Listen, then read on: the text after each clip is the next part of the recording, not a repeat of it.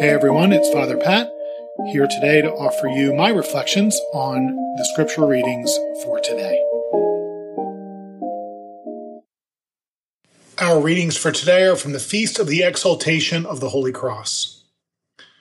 A reading from the book of Numbers. With their patience worn out by the journey, the people complained against God and Moses. Why have you brought us up from Egypt to die in this desert where there is no food or water? We are disgusted with this wretched food. In punishment, the Lord sent among the people seraph serpents, which bit the people so that many of them died. Then the people came to Moses and said, We have sinned in complaining against the Lord and you. Pray the Lord to take the serpents from us. So Moses prayed for the people, and the Lord said to Moses, Make a seraph and mount it on a pole, and if any who have been bitten look at it, they will live. Moses accordingly made a bronze serpent and mounted it on a pole.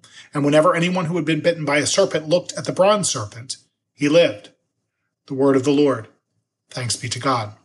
Our response Do not forget the works of the Lord. Do not forget the works of the Lord. Hearken, my people, to my teaching. Incline your ears to the words of my mouth. I will open my mouth in a parable. I will, I will utter mysteries from of old. Do not forget the works of the Lord. While he slew them, they sought him and inquired after God again remembering that God was their rock and the Most High God their Redeemer. Do not forget the works of the Lord. But they flattered him with their mouths and lied to him with their tongues, though their hearts were not steadfast toward him, nor were they faithful to his covenant. Do not forget the works of the Lord. But he, being merciful, forgave their sin and destroyed them not. Often he turned back his anger and let none of his wrath be roused. Do not forget the works of the Lord. A reading from the letter of St. Paul to the Philippians. Brothers and sisters, Christ Jesus, though he was in the form of God, did not regard equality with God something to be grasped.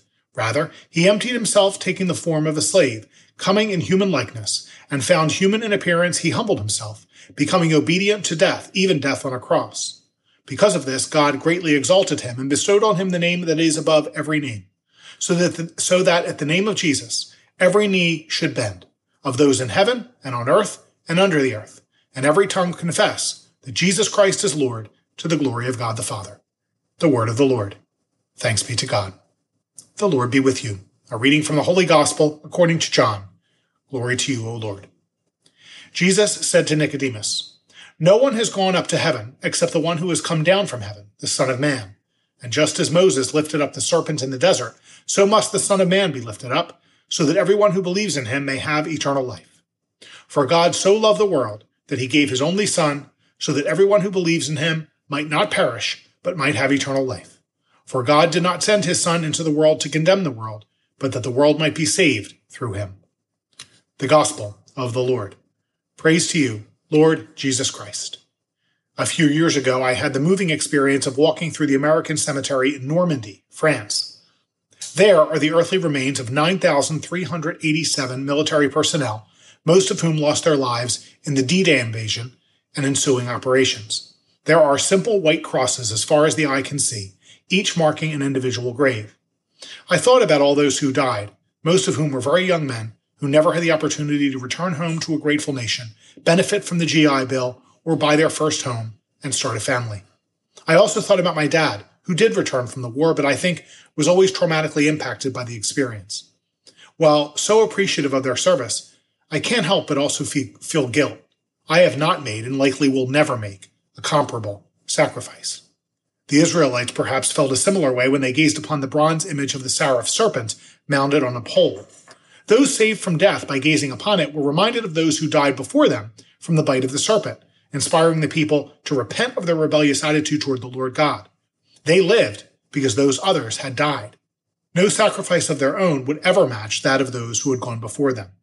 Today, however, we can gaze with joy upon a crucifix, the ultimate sign of love.